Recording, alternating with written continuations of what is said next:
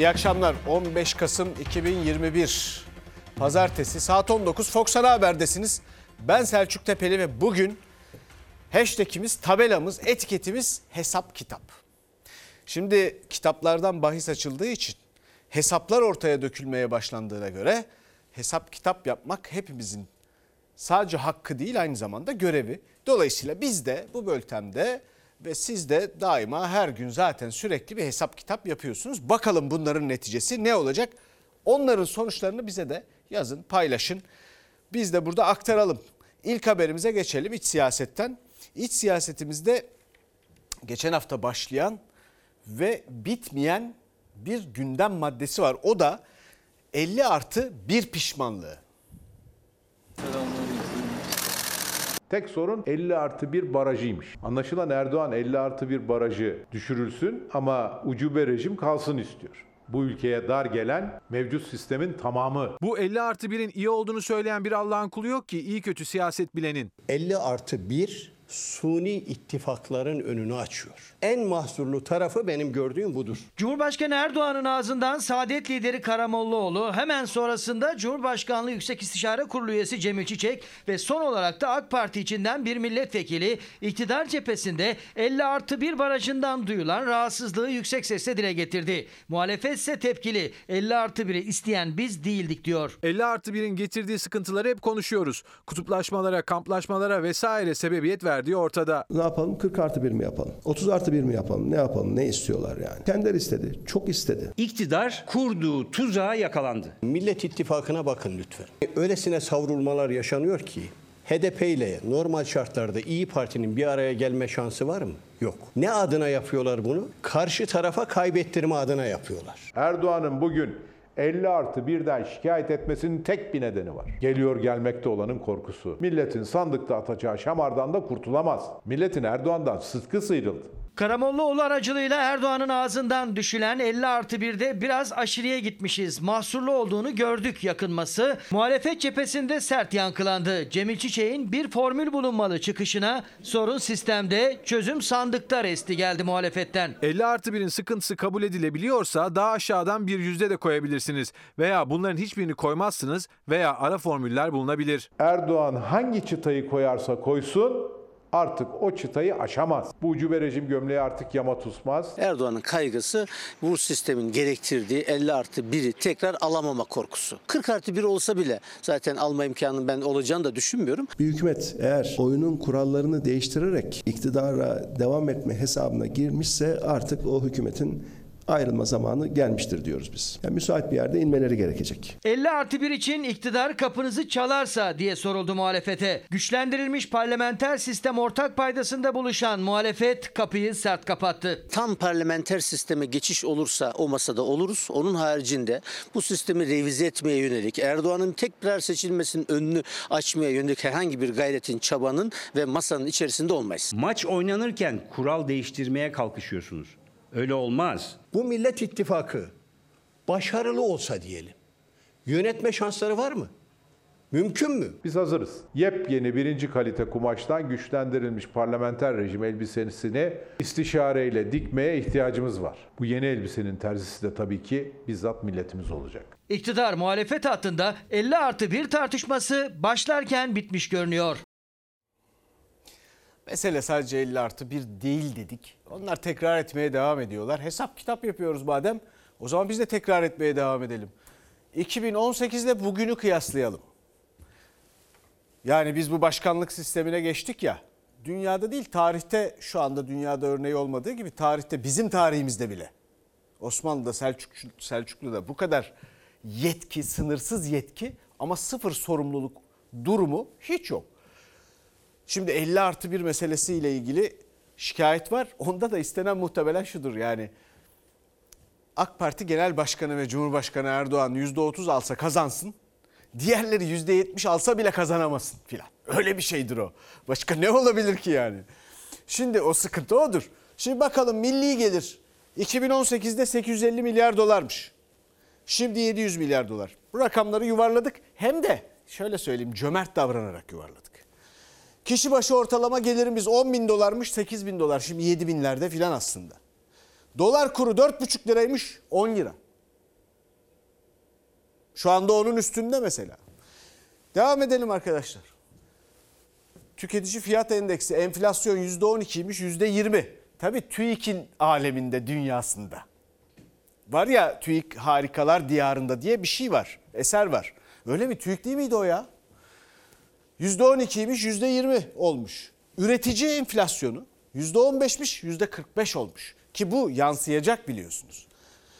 Türkiye'nin risk primi yani Türkiye'ye borç veren ülkeler ne faiz alacaklarına buradan bakıyorlar. Öder mi geri ödeyemez mi hikayesi. 200 bas puandan 450 bas puanlara çıkmış. Devam edelim. Asgari ücret 355 dolarmış. 280 dolara gerilemiş. Ki kilo başına ihracat değerimiz yani bizim bir kilomuzun kaç para ettiği Türkiye'nin üretip ihraç ettiği bir buçuk dolarmış bir dolara gerilemiş. Onun da altına indi ayrıca. O yüzden şimdi ne kadar Türk lirasını değersiz hale getirirlerse getirsinler bekledikleri parayı toplayamıyorlar. İhracat para getirmiyor çünkü. Çalış çalış patinaj yani bu. Efendim Merkez Bankası rezervi 25 milyar dolarmış 2018'de eksi 30 milyar dolar. Ya bunları boş verin. UEFA sıralamasında geri düştük 6-7 basamak be kardeşim. 2018'de UEFA sıralamasında Türkiye 11. 12. sıradaydı. Ya 18-19. sıradayız şu anda. Şampiyonlar Ligi'ne elemesiz takım gönderemiyoruz arkadaş. Yani önümüzdeki sene G20'de olmayabiliriz öyle bir risk var. IMF'in söylediğine göre Türkiye ilk 20 içinde değil önümüzdeki sene. Devam edelim. Peki bunların neticesinde Milliyetçi Hareket Partisi'nden e, AK Parti'nin ittifak ortağı Milliyetçi Hareket Partisi'nden bir takım eleştirimsi sözler de yükselmeye başladı. Peki o ittifak pişmanlığı mı acaba? Milliyetçi Hareket Partisi Cumhur İttifakı'nın bir ortağı olsa da işlevi ve üstlendiği demokratik sorumluluğu muhalefettir. Biz beraberiz, sürekli birlikte görüşüyoruz. Önce MHP lideri Devlet Bahçeli'nin ittifak ortağı olsak da muhalefet partisiyiz çıkışı. Ardından kurmayı Mevlüt Karakaya'nın hükümet ortağı değil ittifak ortağıyız sözleri. MHP'den ard arda gelen üst düzey açıklamalarla Cumhur İttifakı'nda çözülme mi sorusuyla dalgalandı siyaset kulisleri. Bu ucube rejimin müellifi de büyük ölçüde Sayın Bahçeli. Saraydan gelen tüm tekliflerin altına mecliste imzayı basan da kendileri. Anlaşılan rahatsızlar ki dört koldan biz hükümet ortağı değiliz diyorlar. Vatandaş şu andaki kötü gidişten AK Parti ile birlikte Milliyetçi Hareket Partisi'nde sorumlu tutuyor.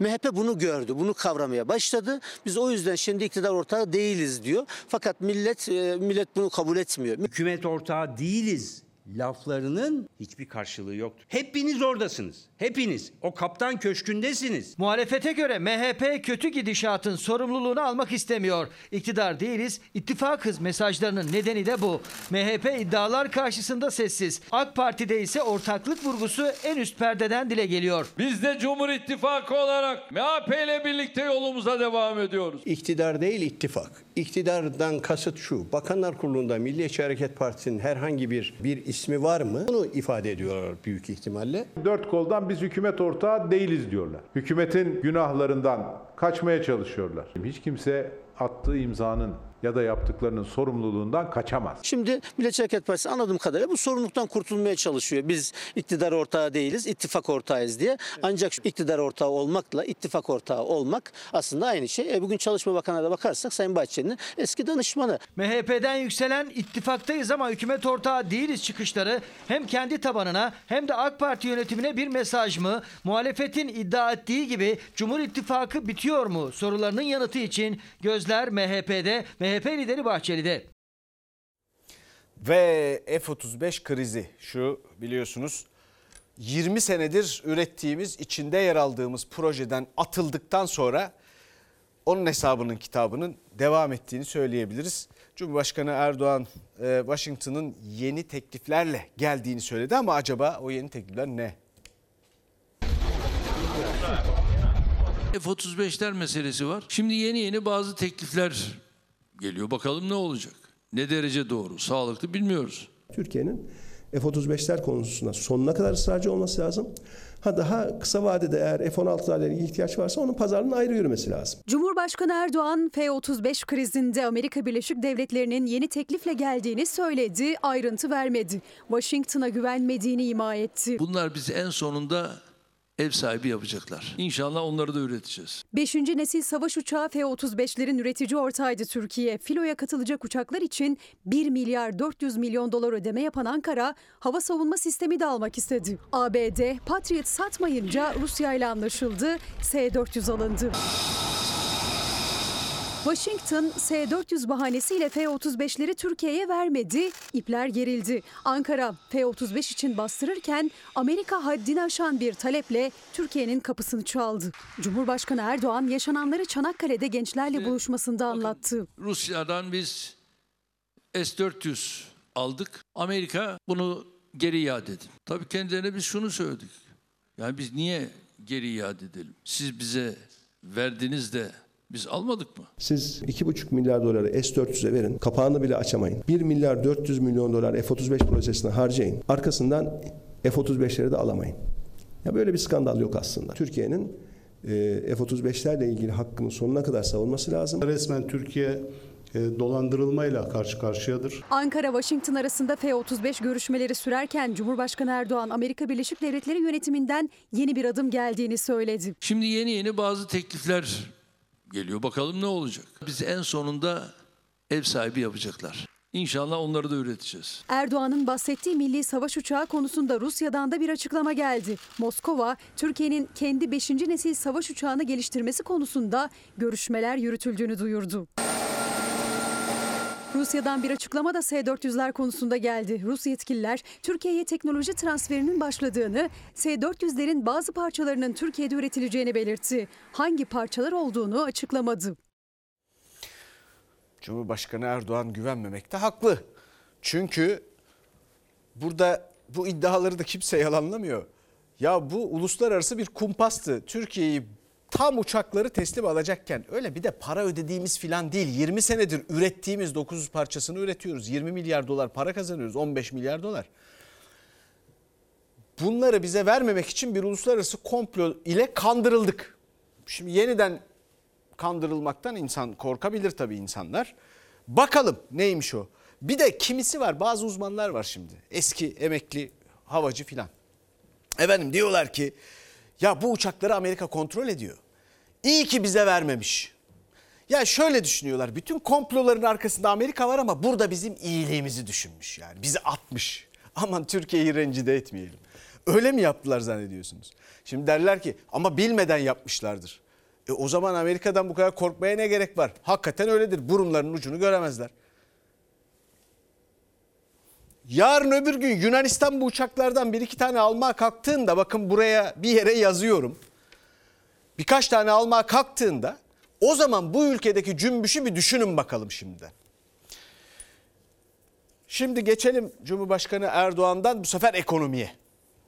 Ekonomi konusunda sorular, tartışmalar ülkede ekonominin hali malum hepiniz her gün, her an yaşıyorsunuz bunu. E, fakat Cumhurbaşkanı Erdoğan dedi ki biz ekonominin kitabını yazdık. Biz ekonominin kitabını yazdık, yazmaya devam ediyoruz. Zırvalıklar ve saçmalıklarla karşı karşıyayız. Ekonominin kitabı yazılmış. Nasıl bir ülke çöker? Bunun arkasındaki sebepler ne? Gerçekten bunun kitabı yazılır. Sarayda oturan kibir abidesi ekonominin kitabını yazmaktan bahsediyor. Milletin perişan haliyle alay ediyor. Titanic batarken saray ahalisi dansına devam ediyor. Kitabın adı bir ekonominin batış, bir iktidarın bitiş hikayesidir. Cumhurbaşkanı Erdoğan'ın ekonominin kitabını yazdık sözleri muhalefet cephesinde sert yankılandı. Yazılan kitaba isim bulanlar, ara başlık koyanlar, sarayın kitaplarıyla karşı çıkanlar, eski defterleri açanlar sıraya girdi. Doları 10 lira yapan zam şampiyonu Erdoğan ekonominin kitabını yazmış. Ben de kitaba isim öneriyorum. Memleketi nasıl batırdım? Hitit dilinde yazmış muhtemelen. Çünkü ne okuyup anlayan var ne de uygulayıp başarılı olan var. İslam'ın şartı 5 ise altıncısı da haddini bilmektir. Erdoğan bunu bilse çıkıp da biz ekonominin kitabını yazdık demezdi. Dolara aşırı derecede yatırım yapanlar yaya kalabilirler. Erdoğan'ın ekonominin kitabını yazdık yazmaya devam ediyoruz sözlerinden sonra Deva Partisi dolar kuru 2.60 iken 2015'ten itibaren Erdoğan ve Berat Albayrak'ın sözlerinden hatırlatmalarla günümüze gelen 4 dakikalık ekonominin kısa filmini sosyal medyadan paylaştı. Dolar 10 lira olacak ya 15 lira olacak ya. Videoyu bir donduralım burada. Cayır cayır dolarları yakıyorlar o günlerde. Cumhuriyet tarihinde ilk defa bu ülkenin vatandaşları bu kadar büyük bir aldatmaca içerisinde seçime sokuldu. Biz ekonominin kitabını yazdık. Kitaptaki bazı ara başlıkları da biz söyleyelim. Beşli çeteyi nasıl zenginleştirip ihya ettik? 3-5 maaşlı bürokrat kadrosunu nasıl yarattık? Kendi bakanlığını dolandıran bakanları nasıl koruduk? Bugüne kadar sabit ücretle çalışan kardeşlerimizi enflasyona ezdirmedik. Bu kitabın ismi 2002 yılı Cumhurbaşkanlığı yıllık programı. Memur maaşlarının 2017'de, 2018'de ve 2020'de ve 2021'de enflasyonun altında kaldığı yazılıyor. Ben ekonomistim. İşte ekonomiyi çok iyi biliyor. Bu işin kitabını yazdım. Kitabını yazdığın nasıl olduğu belli. Doların Türk lirasının dolar karşısında nasıl eridiği de belli. Çift taneye çıkan döviz kuru, açlık sınırının altında asgari ücret, milyonlarca yoksul ve diğer ekonomik veriler. Muhalefetin Erdoğan'ın ekonominin kitabını yazdık sözlerine tepkisi bitecek gibi değil. Sayın Cumhurbaşkanı büyük bir ihtimal masal kitabı yazmış. Damat şimdi intikam soğuk yenen bir yemektir diye kitap yazdığı söyleniyor. Yakında bu kitap da raflardaki yerini alacakmış. Fakat aynı partiden AK Parti'den konuşan milletvekilleri aynı görüşte değil galiba partinin genel başkanıyla. Sahaya indim sıkıntı var diyor. Kim? AK Parti Şanlıurfa milletvekili Ahmet Eşref Fakababa bir dönem biliyorsunuz Tarım Bakanlığı da yapmıştı. İlk defa Şanlıurfa'yı böyle e, rahatsız gördüm. 10 liraya sattığımı diyor 11 liraya alıyorum. E, fiyatlar da yükseldi ve insanlar artık alışveriş edemiyor. Bu da çok önemli bir olay. Muhalefet değil, iktidar partisi AK Parti'nin milletvekili eski Tarım ve Hayvancılık Bakanı Eşref Fakıbaba bu sözlerin sahibi. Ekonomideki eleştirileri abartılı bulan partisinin aksine o açık açık kendi gözlemlerini paylaştı bir yerel televizyon kanalında. İsim vermedi ama AK Parti'deki bazı isimlere de üstü kapalı mesaj gönderdi. Ben şunu isterdim yani. Benim yanımda genel merkezden bir arkadaşım olacak. Ve esasında bunları ben söylemeyeceğim. O genel merkezdeki arkadaşım vatandaşla konuşmalarımı, sohbetlerimi kendisi alacak, iletecek. Bu sözüyle halkın sorunlarının parti genel başkanlarına yani Cumhurbaşkanı Erdoğan'a ulaşmadığını, ulaştırılmadığını iddia etti Fakıbaba. Muhalefet seçim saatinde il il esnaf gezerken AK Partili Eşref Fakıbaba da memleketi Şanlıurfa'dan esnaf izlenimlerini paylaştı. Onun da açıklamaları muhalefetle aynı noktadaydı. Gö- Gözlemlerimden söylüyorum öyle şey değil. Bir berber arkadaşla konuştum. Berber arkadaş diyor ki ya hiç eskiden yani tıraş ne kadar falan diye kimse sormaz. Yani sakal tıraşı 5 lira deyince diyor ki acaba 3 lira eder misin? Sadece esnaf değil sorun. Fakıbaba sıraladı sağlıktan eğitime kadar. 1500 liraya bir öğretmen görevlendiremezsiniz. Yani bu bu doğru bir olay yani.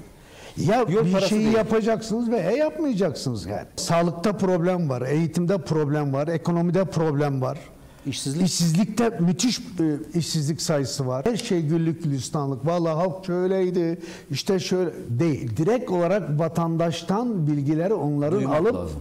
Genel merkeze götürmek Sahadan lazım. almak lazım. Sahadan almak lazım. AK Parti'den çıkan farklı seslerin en yüksek perdesiydi bu açıklamalar. Partiden istifa etmek istediği ama ikna edildiğini yalanladı Fakı Baba. AK Parti'de çatlak mı var iddialarını da bir kez daha alevlendirdi açıklamalarıyla. AK Partili geçinen ve yüksek yerlere gelen adamların çıkarttığı yaygara bu. Bazı böyle isotçular falan var. Fakı Baba'nın AK Parti'den ayrılması için can atıyorlar. Fakı Baba gibi insanlarla siz AK Parti'nin kaymağını yiyorsunuz. Bu sistemin işte en büyük meselelerinden bir tanesi de bu. O sıraladıklarımız, saydıklarımız arasında yoktu o tablolarda. Gerçeklerden koparttı iktidarı. Gerçeklerden, dışarıda olan bitenden koptular yani. Öyle bir kendi alemlerindeler. Şimdi ülkede bir yandan da dışarıdan döviz gelsin ihracatla. Çünkü ne kadar faiz versek de galiba para bulamıyoruz pek. Dolayısıyla ucuzlatalım Türk lirasını da işte hisse senedinden e, işte tapusuna ne bileyim ben e, konutundan arsasına ihraç ettiği üründen artık insan emeğine kadar her şeyi ucuzlatalım.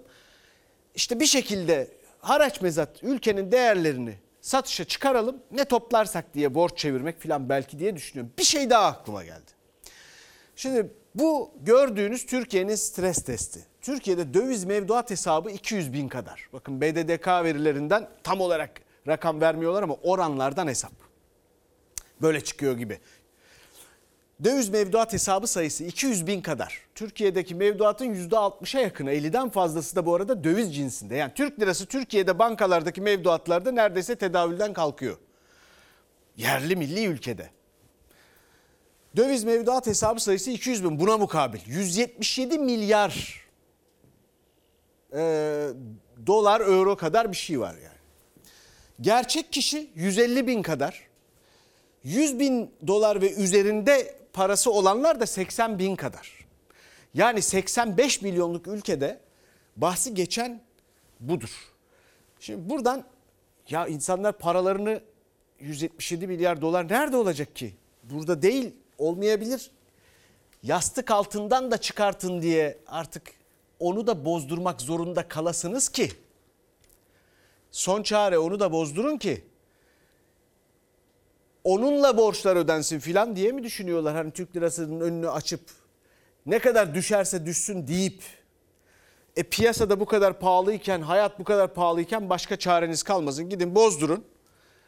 Kefen parası olarak ayırdığınız şeyi, hükümetlere güvenmediğiniz için ayırdığınız şeyi. Türkiye'de bu mevduat niye var? Bu kadar döviz niye var? E çünkü hükümetlere güvenmiyor. Bu bugünün meselesi de değil. Artık gördü ne olup ne bittiğini, hangi modelin nereye götürdüğünü insanlar bir tedbir alıyorlar. Ama ona da göz dikmiş olabilirler. Hadi bakalım şimdi şekere bakalım. Şeker konusunda rekor üretim yaptık diye açıklamalar var. Bir yandan da şeker yok piyasada. Nasıl oluyorsa şekerin tadı kaçtı. Zeytinburnu'nda büyük toptancılara gittim yok. Esenler'e gittim büyük toptancılara yok. Toptancı toptancı şeker mi arıyorsun? Evet. Çünkü rafım boşaldı. Yerine tekrardan ürün koymam gerekiyor. Ama bulamıyorum. Market raflarında şeker ya sınırlı sayıda kaldı ya fahiş zamlarla satılıyor ya da hiç bulunmuyor. Boş rafların nedeni olarak marketler toptancıların, toptancılarsa fabrikaların satış yapmamasını öne sürüyor. Yapılan değişiklikler, şeker fiyatlarındaki yükseliş, Türkiye şeker fabrikalarının satış yapmaması ve özelleştirilen fabrikaların satış fiyatlarını artırmasından kaynaklanmaktadır diye bir mesaj geldi. Yani Toptancınızdan geldi bu. Evet benim iş yaptığım toptancıdan geldi bu mesaj. Gittiğim bazı toptancılarda hiç açılmamış paletler olduğu halde şekerimiz yok diyorlar. Gözümle gördüm. Burası İstanbul Zeytinburnu'nda bir market. Market rafında sınırlı sayıda küp şeker ve toz şeker kaldı. Market sahibi bir haftadır toptancı toptancı gezmesine rağmen yerine koyacak yeni ürün bulamadı. Ve bu son kalan ürünlerde satıldığında bu market rafları boş kalacak. Aslında Türkiye'de şeker pancarı üretiminde sıkıntı yaşanmıyor. Aksine 21 tonluk üretimle rekor bile kırıldı. Uzmanlara göre bugün bu noktaya gelinmesinin yani varlık içinde yokluk çekilmesinin asıl asıl nedeni Cumhuriyet'in ilk yıllarında kurulan şeker fabrikalarının 3 yıl önce özelleştirilerek varlık fonuna devredilmesi. Bu fabrikalar bu maliyetleri karşılayamayacakları için şekere zam yaptılar. %25 zam yapmışlardı bir ay, bir buçuk ay önce yakın zamanda %16'lık bir zam daha yaptılar. Çünkü üretici birçok girdiği dışarıdan temin ediyor. Dolar arttıkça gübreden mazota, enerjiden daha birçok kaleme kadar maliyeti katlanıyor. Özelleştirilen fabrikalar maliyet artışını ürün fiyatına yansıtırken hala bir kamu fabrikası olan Türk Şeker yansıtmadı. Kur artışının ardından fiyatlamayı da hala yapmayınca piyasada denge bozuldu. Rafları boş kalan zincir marketler tedarik edemiyoruz dedi ama Türk Şeker üretimde sorun yok açıklamasıyla karşılık verdi. Piyasadaki bazı firmaların fiyatları yükselterek satış yapmalarını sebep gösterdi. Türk Şeker bunu yansıtmadığı için ve zararını da hazine karşıladığı için böyle ikili bir yapı oluştu. Türk Şeker'in sattığı şekerin torbası 210 lira. Özel sektörün sattığı şekerin torbası ise 305 lira civarında. Dolayısıyla piyasada şeker almak isteyenler daha çok Türk şekeri tercih ediyor ama Türk şekerinde bu talebin tamamını karşılaması mümkün değil. Türk Şeker bu konuda herhangi bir sıkıntımız yok dese de Ee, yaşanan durum bunu göstermiyor. 5 kilogram sargılı şeker 2 ay öncesinden kadar y- 38 liraya ben satıyorum. 2 ay önce 38 liradan sattığınız şekeri şu an ne kadardan alıyorsunuz? Şu an 50 liraya bana fiyat çekiyorlar. Eğer Türk şeker normal maliyetleri fiyata yansıtırsa aslında bu sorun çözülmüş olacak. Şimdi öyle acayip bir şey ki bir yandan da insan şundan kuşkulanıyor. İçeriği hiç düşünmüyoruz biz. Bu fiyatlar, bu zamlar peki biz şu anda ne yiyoruz? Bu kargaşa içinde gerçekten yediğimiz şeylerin içinde söylenenler var mı? Sağlıklı mı? Zehirleniyor muyuz? Birileri kontrol ediyor mu bunu? Yani bu zamlar ve bu ekonomi içinde ne yiyip içtiğimiz konusunda kuşkuya kapılmamak elde değil. Şimdi geçelim TÜİK'in alemine. Tarım maliyetleri konusunda TÜİK yine kendi aleminde. Geçen gün sordum. Bir saat içinde 9150 lira dediler gübreyi. 2 saat sonra aradım. 9250 dedi. Bu ne dedim ya? Ne değişti dedim yani bir saat içinde. Dayanmıyor yani. Trakyalı çiftçi değil hafta ya da gün saatler içinde yaşanan artışın şokunda. Hızına yetişemiyor zammın. Bir saat içinde yüzde bir arttı gübrenin fiyatı telefonun diğer ucunda. TÜİK'te tarımda üretici fiyat endeksini açıkladı. Yıllık tarım girdisi artışı yine yüzde 23'ün üzerinde. Gel patlıcan topla. Bak bak bak bak bak gel. Götür anne yesin de.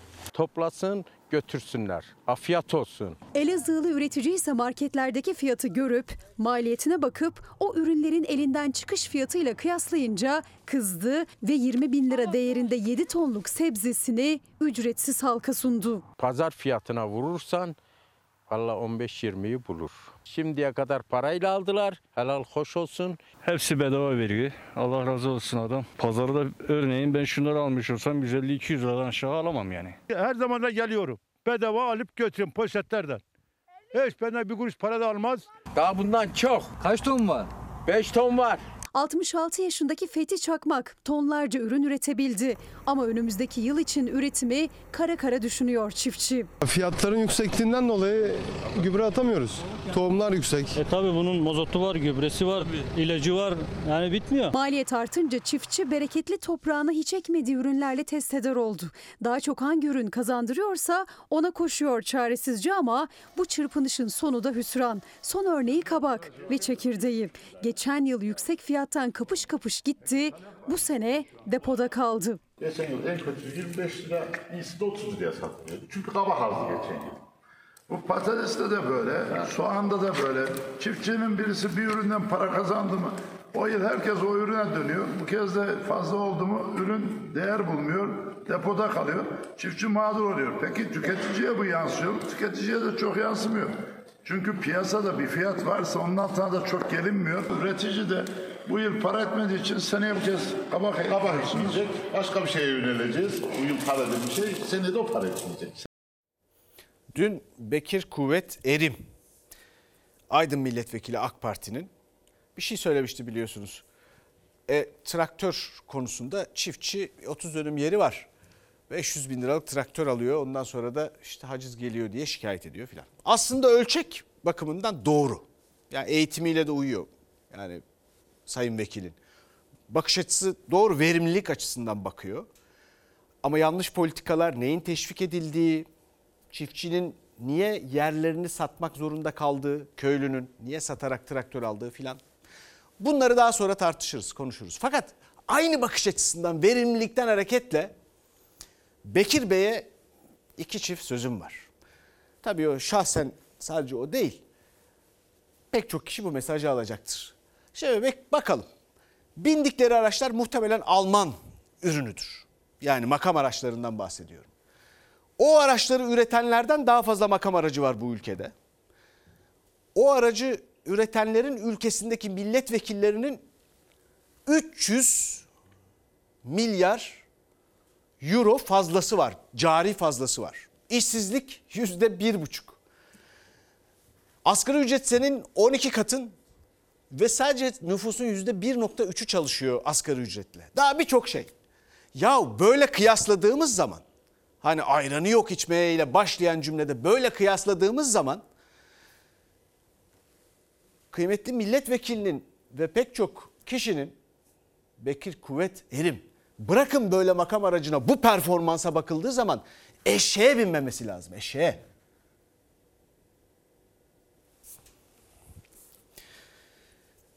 Alım gücü de bir yandan gün bir yandan alım gücü de günden güne eriyor. Birden adapte olamadım kusura bakmayın. Alım gücü haberimiz. Sizin ekonominizin durumunu soracağım. Nasıl? Harika. nefis nefis. Alım Marketlere gücünüz- gidiyor musun çocuğum? Maalesef. E o zaman görüyor musun fiyat farklarını? Ne diyeyim o zaman emekliyim. Şimdi ne kadar maaş alıyorsunuz emekli maaşı? 1800 küsür. Sizi etkiliyor mu döviz alım gücünüz? Bizi etkiler mi maaşımız? Biz şeyle mi alıyoruz? Ama her şey dövizle yukarı doğru tırmanıyor. Gelir dövizle değil ama gider dövizle. Emekli 61 yaşındaki Zikri Karabulut'un maaşı Ocak ayında 242 dolara denk geliyordu. Bugün 180 dolar. Döviz kuru rekor üstüne rekor kırarken değer kaybeden Türk lirası ücretlerin gün be gün erimesi demek. Artık 1 doların karşılığı Türkiye'de 10 lira. İğneden ipliğe, gıdadan kıyafete zamların adı kur artışı. Artmayan ise maaşlar. Hiçbir şey e, e, yapamıyorsunuz ki. Oğlunuzun eski pantolonunu, oğlunuzun eski ceketini, oğlunuzun eski ayakkabısını giyiniyorsunuz. Ben ekonomistim. Ben iktisat mezunuyum. Yanlış kararlar ekonomiyi her zaman bozar. Yiyecek maddelerinde bir kere çok artış var. Market market dolaşıp nerede ucuzsa onu alıyoruz değil mi? Benim gibi emeklilere de bunu tavsiye ediyorum. Orta direk diye bir şey kalmadı yani. Zengin çok zengin oldu. Orta direkte fakir oldu. Fakir zaten 5000 lira maaş orta direkti ama şimdi o maaşta sene başından bu yana 173 dolar eridi. Sadece Türk lirasının değer kaybıyla. 3 çocuk annesi Merve Yılmaz doların ilk etkilediği tüketicilerden. Çünkü ithal edilen bebek malzemelerine anında yansıyor kur artışı. Hep 100 liralık alıyorum diyorlar. O mantık ama etkilemez olur mu? Her şeyimiz dolar bizim. Biz kendimiz üretim yapan bir ülke değiliz ki. Her şeyimiz bizim ithal. Bebek bezi geçen aydan bu yana ne kadar değişti? Yani şöyle söyleyeyim ben hani e, şimdi öyle bir artık hepimiz bir matematik uzmanı olduk. Ha, aldığım şeyi e, etiketine, e, adedine bölüyorum. Yani önceden 1 liraya gelen bez şu an 2,5 liraya geliyor. Şu an ailem Adana'da, ben burada çalışıyorum. Aileyi Adana'ya taşıdınız. Aileyi Adana'ya taşıdım, kendi doğduğum yere götürdüm. Mecburen Mecbur kaldı. Çünkü Ocak ayından bu yana yaşanan zam fırtınası asgari ücretle 3 çocuk büyütmesine izin vermedi. 38 yaşındaki Ömer Ağırman'ın cebindeki delik günden güne büyüdü. Ocak ayında aldığı asgari ücret 2800 lira yani 384 dolardı. Şimdi ise 285 dolar. Gelirini arttıramadı, giderini azaltmak için ailesinden ayrılmak zorunda kaldı. Memlekete gönderdi eşini ve çocuklarını. Bu da yetmedi. 6 akrabasıyla 70 metrekare bir eve çıktı. İstanbul'da kazanıp kilometrelerce uzaktaki ailesine ancak böyle bakabiliyor. baktım ki olmuyor. Mecburen aldım götürdüm. Gurbette asgari ücrete tanım ediyoruz. Yemeğimi de çalıştığım yerde yiyorum, içiyorum. Ne yapayım? Geri kalan da çocuklara gönderiyorum. Aslında ben işten yana zorluk çekmiyorum. Zaten hasret bizi sıkıntıya sokuyor. Yani çocukların orada olması, benim burada olmam. İlla ki kim ister ki hani ailesinden, çocuklarından uzak olmayı? Hiç kimse istemez ama mecbur. Zor geçinmek tabii. Bu arada milletvekillerinin o makam araçlarını devlet alıyor bu arada. Heh. Traktörü kendi alıyor da çiftçi. Yap işlet devret modellerine geçeceğiz ama biz devrete geçemedik. Yap işlet diye gidiyor.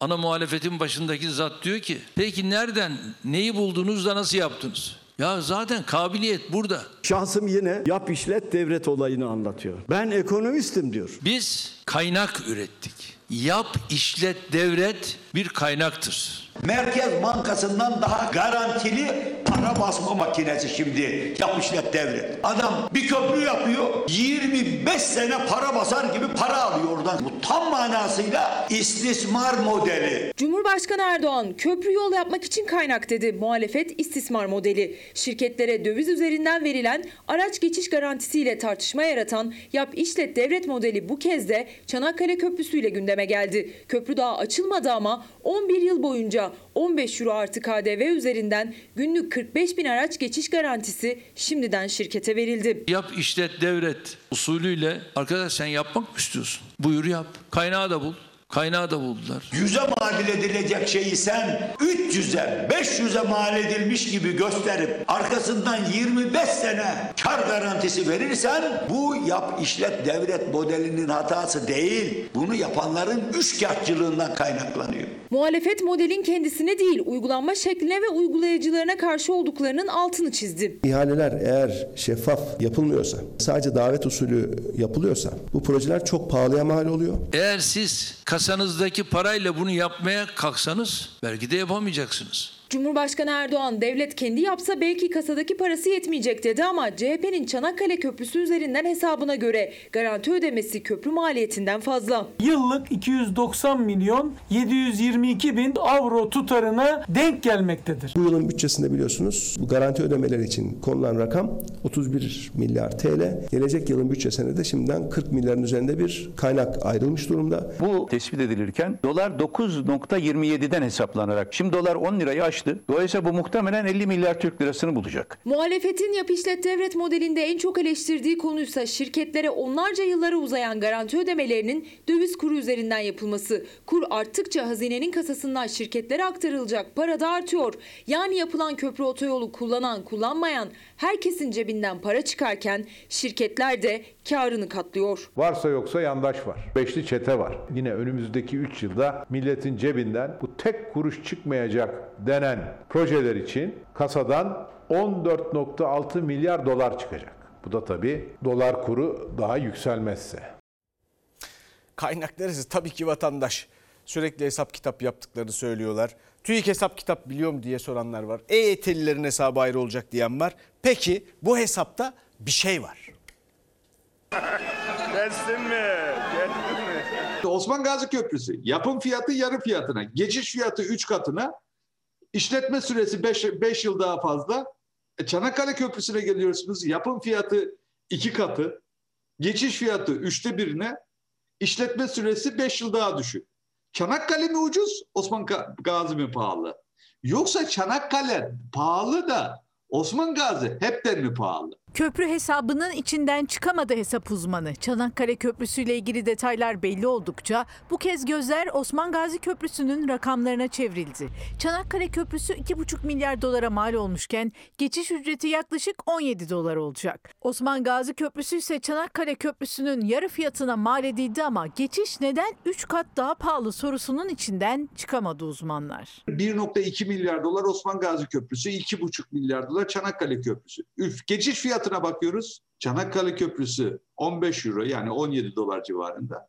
Osman Gazi Köprüsü 47 dolar. Bu matematiğe normal bir vatandaş ulaşamaz. Bu apayrı bir matematik. Osman Gazi Köprüsü'nden bir araç geçişi 47 dolar. 147 lirayı geçen araçlar ödüyor ama geçiş garantisi tutmazsa geriye kalan garanti tutarını devlet hazineden yani milletin kasasından vergilerinden yapıp işleten özel firmaya ödüyor. Ekonomi yazarı İbrahim Kahveci'ye göre asıl maliyet faiz oldu. 6,5 milyar dolara mal oldu. Finansman maliyetiyle 15 milyar dolara çıktı dedi Binali Bey. E, Cumhurbaşkanı kurdeleyi keserken 11 milyar dolara mal oldu dedi.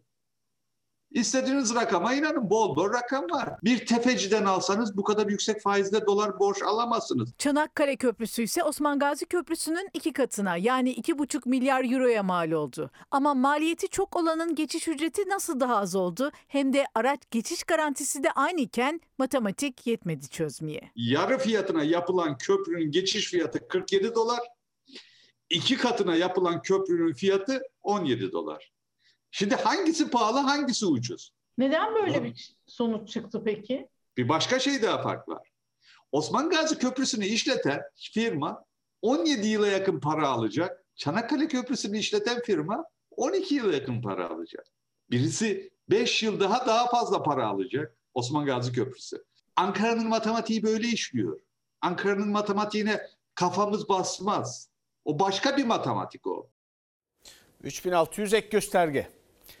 Aynı salon, aynı kürsü, aynı vaat fakat tarihi açısından 11 ay fark var. 3600 ek gösterge meselesi. İnşallah Ocak ayında Türkiye Büyük Millet Meclisi'ne getireceğiz. 3600 ek gösterge meselesini önümüzdeki yılın sonuna kadar çözüme kavuşturmayı planlıyoruz. 2022 Ocak ayında meclise sunulacak bir teklif 2022 sonuna neden kalsın? Anlaşılan Erdoğan Bakan'ın verdiği tarihten rahatsız. Çalışma Bakanı Vedat Bilgin iktidara yakın sendika Memur Sen'in toplantısında yüzlerce memurun yüzüne karşı müjde gibi açıkladı.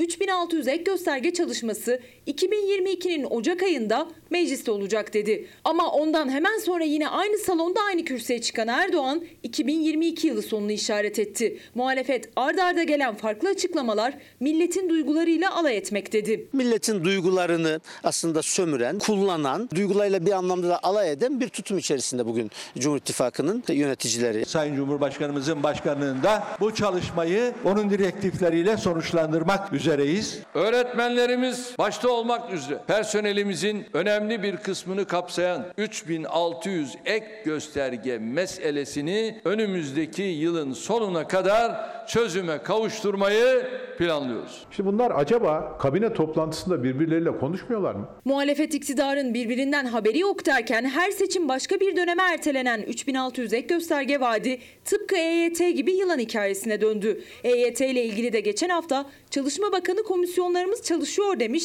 emekliliğini bekleyen milyonlarca kişi umutlanmıştı. Çok geçmeden önce Cumhurbaşkanı Yardımcısı Fuat Oktay, sonra Bilgin'in kendi bakanlığı bakanı yalanladı. Böyle bir çalışma yok dedi. Şimdi de Cumhurbaşkanı ile Çalışma Bakanı'nın 3600 ek gösterge takvimi uymadı. Bu nasıl iş yani? Kabinenin başındaki bir başka bir şey söylüyor, bakanı da başka bir şey söylüyor. Aralarında akort yok, ayar yok. Bu sistemin getirdiği bir sonuçtur yine. Bir koordinasyon yok. Bir müjde verilecekse diyor Erdoğan ben tek kişiyim diyor. Bu müjdeyi ben veririm diyor. Sen bakan olarak bu müjdeyi veremezsin. Muhalefete göre takvimin sürekli değişimi Cumhurbaşkanı'nın tüm müjdeleri kendi vermek istemesi. Ama zaten 3 yıl önce ilk dile getiren Erdoğan'dı ve o günden beri polis, öğretmen, din görevlisi ve hemşireler hala 3600 ek göstergeyi bekliyor.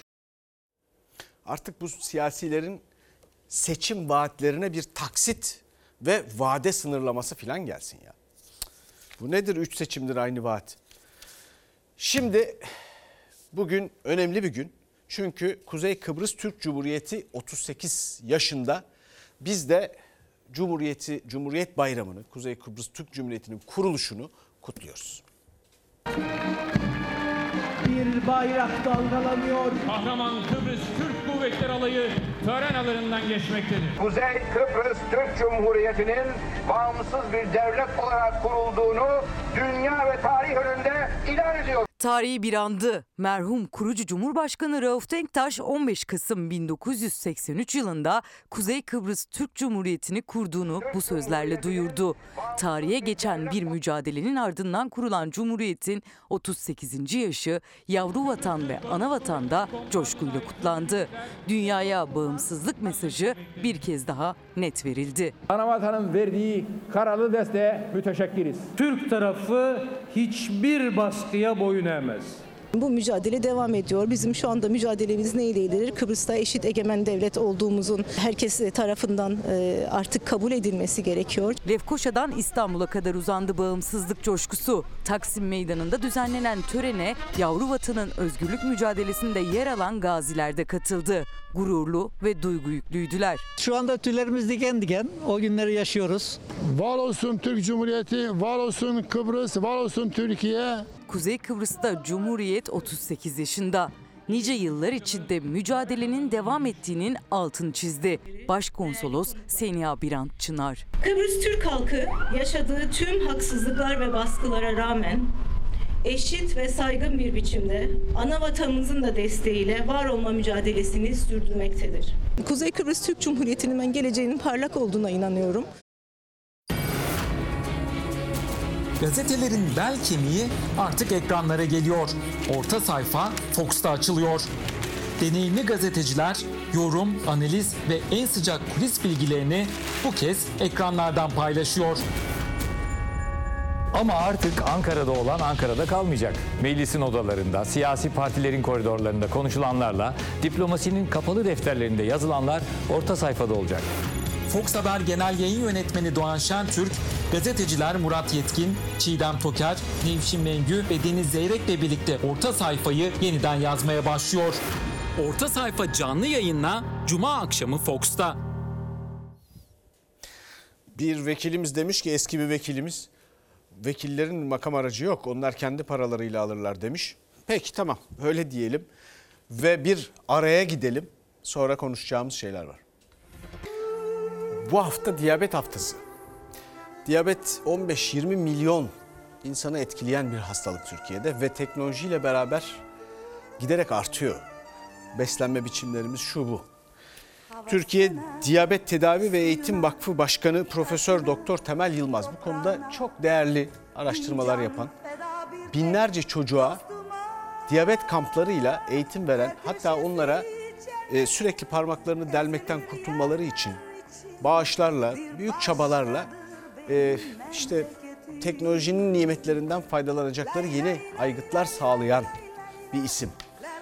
Ve diyor ki bazı ilaçlar boşuna kullanılıyor. Bazı ilaç ve aygıtlarsa lazım ama onlara para kalmıyor. Bu konuda devlet gerekeni yapmalı. Efendim bizden e, bu akşamlık bu kadar. Bizden sonra e, Yasak Elma var yeni bölümüyle.